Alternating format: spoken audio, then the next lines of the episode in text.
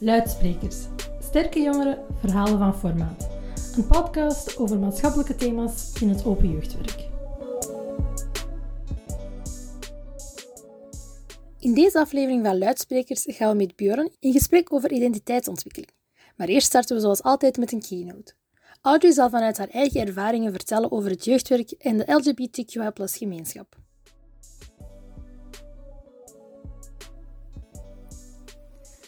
Hey, ik ben Audrey, ik ben 23 jaar, ik ben een laatstejaarsstudent orthopedagogie en vandaag kom ik jullie praten over LGBTQ-jongeren in het jeugdwerk. Ik heb zelf al wat ervaring binnen de jeugdwerking. Ik heb al twee stages gelopen in twee verschillende jeugdwerkingen. En daarnaast ben ik ook al vier jaar vrijwillig in een jeugdwerking VZ2 Veljong. Vooraleer ik begin wil ik graag vertellen dat ik vanuit mijn eigen ervaring vertel, vanuit mijn eigen belevenis en dat dat voor iemand anders nog altijd anders kan zijn dan voor mezelf. Um, ik weet wel dat de jeugdwerksector zo immens groot is dat elke organisatie zijn eigen missie en visie heeft waar het naartoe uh, werkt.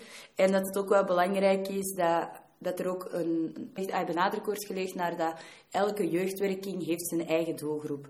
Um, of meerdere doelgroepen. En dat dat ook wel belangrijk is dat er een plaats is voor iedereen, ook voor de LGBTQ-jongeren. Uh, daarom wil ik ook wel niet vergeten dat er heel veel jeugdwerkorganisaties uh, een dominante norm hebben, die vooral vanuit vroeg vertrekt. Of vaak zijn dat organisaties die al heel lang, zijn, uh, al heel lang meegaan binnen de jeugdwerking. Maar toch wil ik een nadruk zetten dat het belangrijk is dat er een plaats is voor jongeren en gewoon toegankelijkheid naar inclusiviteit binnen jeugdwerking. Daarnaast we, zie ik natuurlijk ook dat jeugdwerkers zoveel hun best doen om een plaats te geven aan de jongeren en kinderen. Um, niet enkel omdat vooral jeugdwerkers verantwoordelijk zijn voor de jongeren, maar ook gewoon omdat we geen jongeren achter willen laten en dat het belangrijk is dat we iedereen meekrijgen in de organisaties. Bijvoorbeeld, uh, jongeren van de LGBTQ-community worden nog dagelijks geconfronteerd met het nieuws dat hun slash mijnen ook onze bestaanrechten van anderen niet voldoen aan de witte, middenklasse, heteroseksuele en cisgender norm. Maar jongeren worden gezien vanuit een minderheidsgroep, dat ook wel anders genoemd als diversiteit. Uh, wat soms wel heel spijtig is, dat dat nog altijd wordt gezien als een minderheidsgroep veel LGBTQ-jongeren maken nog heel veel nare dingen mee, die we zeker niet mogen vergeten. Jongeren die geconfronteerd worden met negatieve opmerkingen. Het zijn ook vaak jongeren die drie keer meer de kans hebben om te spijbelen omdat ze zich onveilig voelen op school. Wat ook niet oké is. Ook zien we dat er echt, vanuit cijfers zijn er ook echt dat er uh, gezien wordt dat er echt 80% van transpersonen en 65% van holibi-personen ooit in hun leven gedacht hebben aan zelfmoord. En ruim kwart daarvan heeft ooit een poging onder, uh, ondergaan, waar heel veel is voor jongeren en ook gewoon voor algemene mensen, dat dat gewoon zot hoge cijfers zijn, vind ik persoonlijk. En dat dat eigenlijk echt niet oké is, dat, dat eigenlijk is ook LGBTQ-personen uh, en jongeren die drie keer meer de kans hebben om psychische of emotionele problemen te ontwikkelen wegens verschillende soorten factoren um, en ook microagressie meemaken. Als we samen willen werken aan een jeugdwerkklimaat waarin iedere jongere zich veilig voelt, dan is het natuurlijk ook belangrijk dat we de context meepakken van waar komen die jongeren, wat, wat is hun belevenis in deze maatschappij, waar, hebben ze hun ondersteuning nodig en hoe kunnen wij als jeugdwerking, jeugdwerkers eigenlijk hen ondersteunen.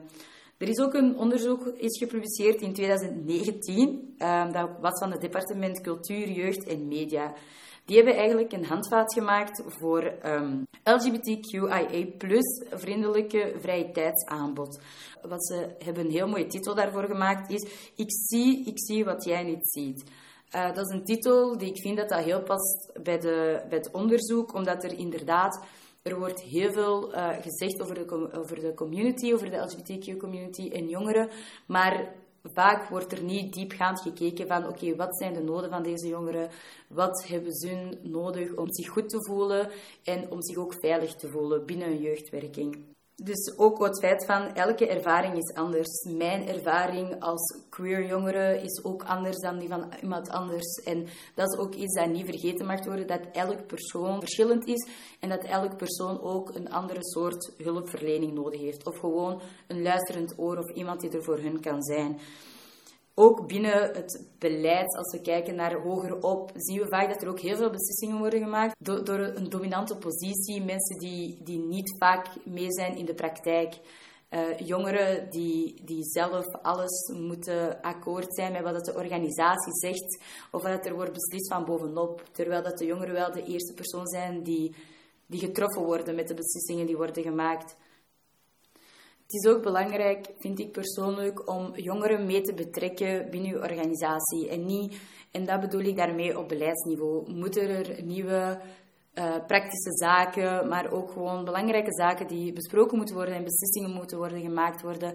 Betrek de jongeren daarmee in. Want hun zijn de mensen die daar eigenlijk naar moeten luisteren of die dat moeten meemaken. Ik denk ook de expertise die je kunt hebben van jongeren zou nog verbazendwekkend zijn dan, dan wat je denkt. Omdat juist dat de jongeren daar zo hard mee inleven, hebben ze juist een andere visie dat je zelf misschien zou hebben als persoon over de organisatie. En daarom is het belangrijk om deze samen te smelten en deze samen te bespreken.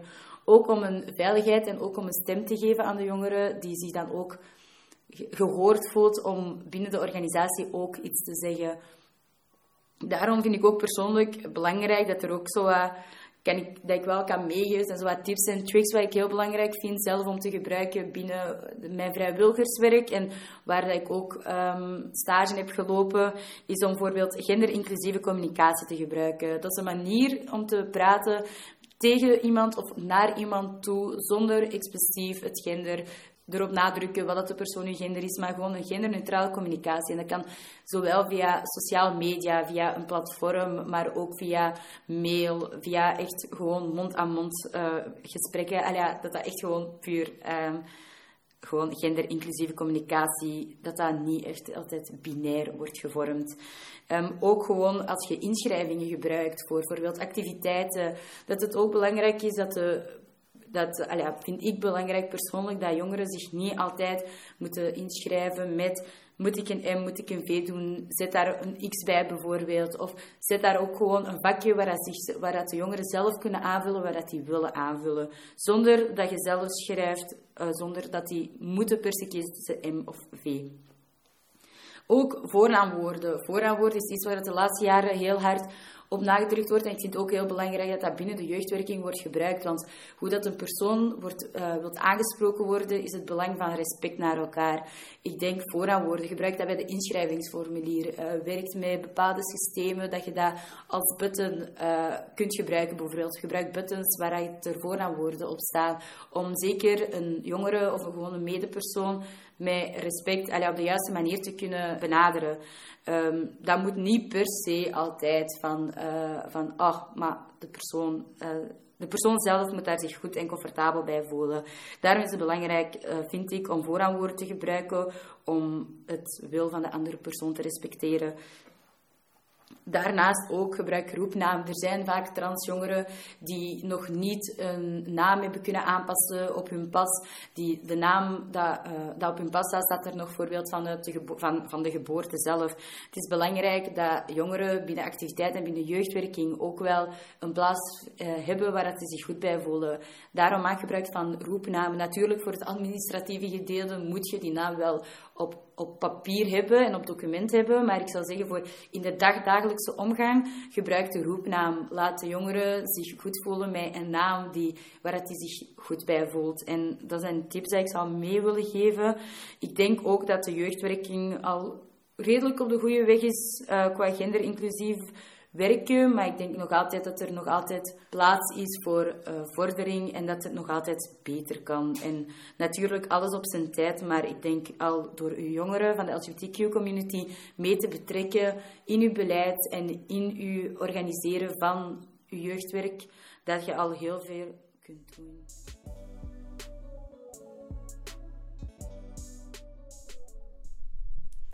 Vandaag in de studio zitten we samen met Bjorn en uh, we gaan vandaag praten over identiteitsontwikkeling in het open jeugdwerk. Dag Bjorn, uh, kan je jezelf even voorstellen? Ja, ik ben uh, Björn. Uh, ondertussen al meer dan zes jaar actieve jeugdwerker. bedoel ik dat met die zes jaar. Dat is eigenlijk vooral in de hogere structuren van het jeugdwerk. Dus binnen Scouts in Vlaanderen ben ik eigenlijk het hardste actief. En daar zit ik eigenlijk in de hogere structuren. Daarvoor als uh, klein manneke, om het zo te zeggen, ben ik eigenlijk vanaf mijn zes jaar in de Scouts gegaan. En altijd rondgezweefd in het jeugdwerk. Je, je zit zelf ook in jeugdwerk. En deze aflevering gaat ook over identiteitsontwikkeling van LGBTQI plus jongeren. Uh, welke rol kan het uh, jeugdwerk spelen in de identiteitsontwikkeling van deze jongeren? Ik denk dat het jeugdwerk daar een enorm grote rol in kan spelen. En dat gaat dan vooral namelijk over uh, rolmodellen. Ah, ja. ik heb het geluk gehad om in de scouts te zitten, gezeten te hebben waar de rolmodellen waren binnen mijn leidingsploeg. En ik als lid dat zag dat dat wel best oké was en dat, er, dat, dat, best aanvaard werd. De, grappige anekdote erover is, scouts vanuit de buurt noemden onze potgrondscouts. Net omdat er zoveel holibi jongeren, vroeger werd een term holibi jongeren nog gebruikt, uh, zitten. Allee, in die scouts zaten. En dat was wel grappig. Maar ik heb daar heel veel rolmodellen gehad, waardoor dat, ik wel het gevoel heb dat ik in de scouts mezelf kunnen zijn. Maar ik heb dan later in de structuren wel ervaard uh, vanuit de scouts dat er heel veel andere verhalen kwamen. Door in ploegdiversiteit te zitten en met andere mensen te spreken en uh, ik zag wel een enorm contrast tussen mensen die open ontvangen werden, waar de rolmodellen waren, en waar het geen rolmodellen waren. Ja. En uh, hoe ziet je dan, allee, hoe moeten die rolmodellen um, die jongeren zeg maar, ondersteunen tot hun zelfontplooiing? Ja, um, die rolmodellen die door eigenlijk gewoon jezelf te zijn, laten die zien en anderen dat het toch ook is om, om jezelf te zijn en om je uiting naar het uh, andere geslacht in mijn, allee, naar hetzelfde geslacht in mijn geval, uh, dat dat oké was en dat je daar open durven over te praten. Ik denk dat die niet echt actief heel veel moeten doen. Wat kunnen ze eventueel wel doen, is, is een spel in elkaar steken en niet constant bij een spel jongens-meisjes doen en dergelijke. Uh, van die patronen durven wegdenken en rond de thema's durven spreken en werken. Maar voor mij is persoonlijk was het al meer dan genoeg dat die gewoon open uh, konden vertellen wie dat zij waren. En dat heeft mij ook gewoon comfortabel gemaakt. Gebeuren er ook uh, spreken, gesprekken rond genderidentiteit en seksualiteit? En hoe pakken jullie het dan aan? Um, die gesprekken die, die gebeuren er inderdaad. Ja, hoe, hoe we dat dan aanpakken, dat hangt er een beetje vanaf. De ene keer is dat een externe organisatie dat, dat ons wat bijschoolt. Uh, de andere keer is dat uit eigen ervaring dat we die um, gesprekken dan gaan voeren. En zijn er zo dan ook al vragen gekomen bijvoorbeeld over uh, voornaamwoorden of pronouns en hoe wordt er daarmee omgegaan? Uh, de voornaamwoorden en de pronouns is, dat is iets dat um, bij, naar mijn gevoel, nog heel erg binnen de community zelf uh, gebruikt wordt. En dat mensen daarbuiten die durven daar actief vragen over stellen, maar die, die gaan dat niet meteen, naar mijn gevoel, uh, juist beginnen gebruiken of hebben het daar toch, toch een pak moeilijker mee, omdat het daar iets minder ingebeurd is, om het misschien zo te zeggen. Ik heb het gevoel dat als je met andere mensen binnen de community zit, um, dat het daar soms ook nog stroef loopt. Ik zelf persoonlijk vergis mij nog wel eens een keer van uh, voornaamwoord.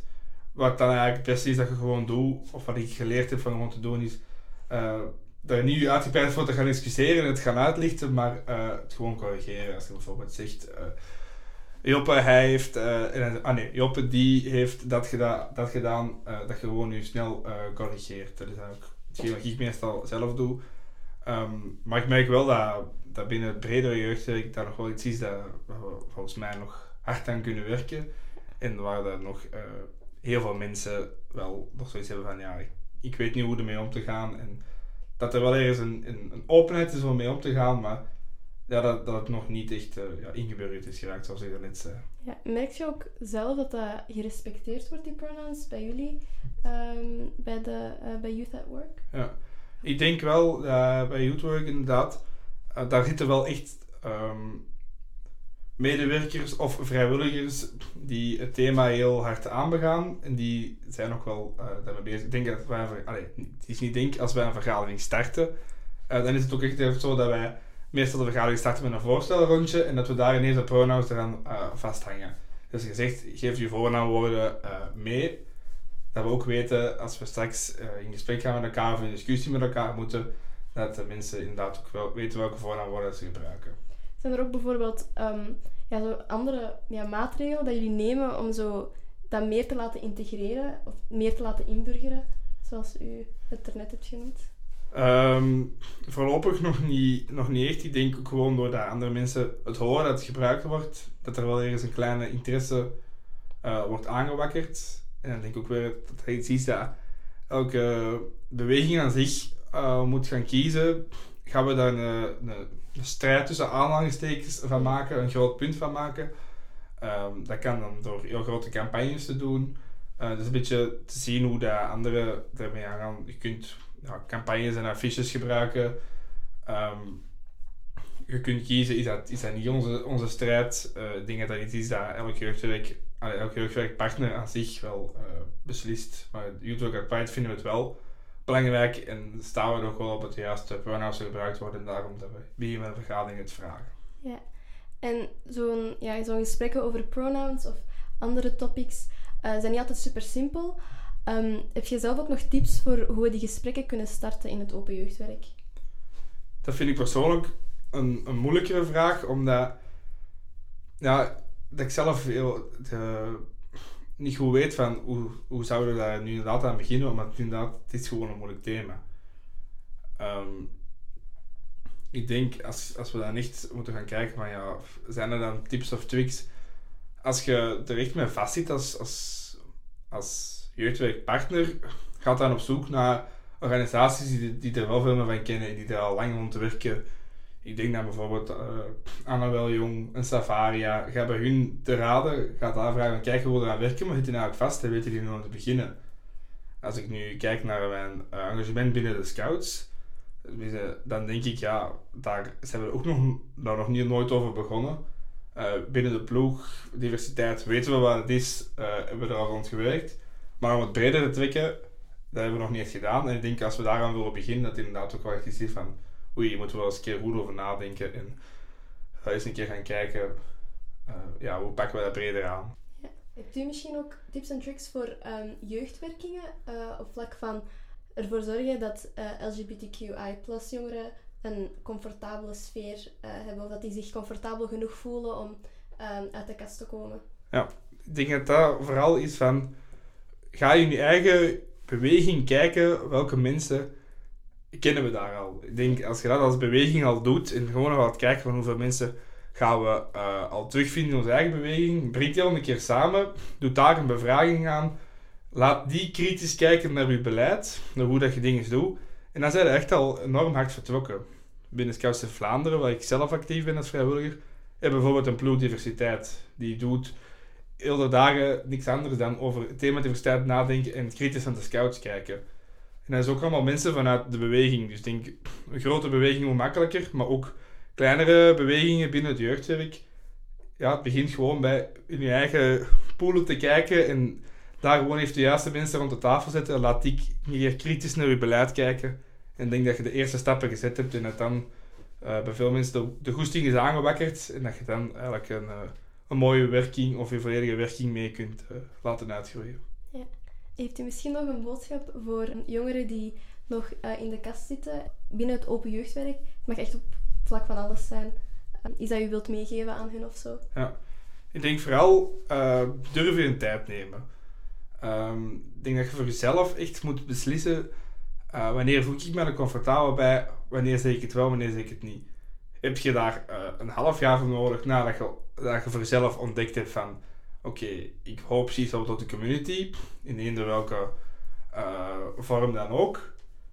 Ja, en je voelt je comfortabel bij na een half jaar of, of zelfs korter, ja, gaat ervoor. Heb je daar twee jaar voor nodig, neem dan die twee jaar. Maar uh, weet dat er ook nog andere mensen zijn die ooit uh, die strijd zijn aangaan en weet dat nu het voordeel er is dat er effectief rolmodellen zijn binnen bewegingen. En dat kan zijn dat er een, stafmedewerker is binnen een beweging, dat er iemand uh, mede-vrijwilliger van u die dicht bij u staat. kan zijn dat het een, een leiding van u is um, die erop is.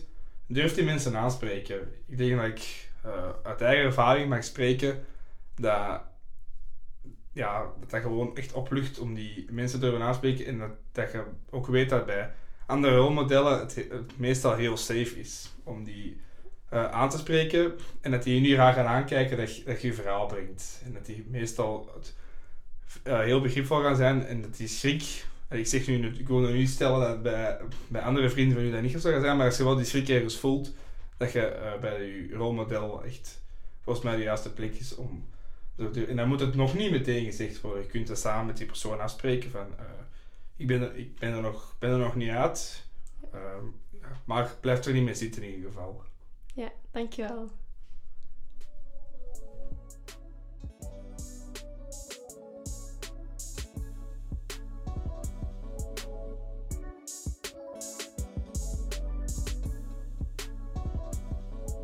Bedankt om te luisteren. Vergeet zeker ook niet om ons te volgen op Facebook, Twitter en Instagram. En check zeker ook onze website www.formaat.be voor meer info en updates. Deze podcast is een samenwerking tussen Formaat, Stamp Media en onze jongere redactieteam.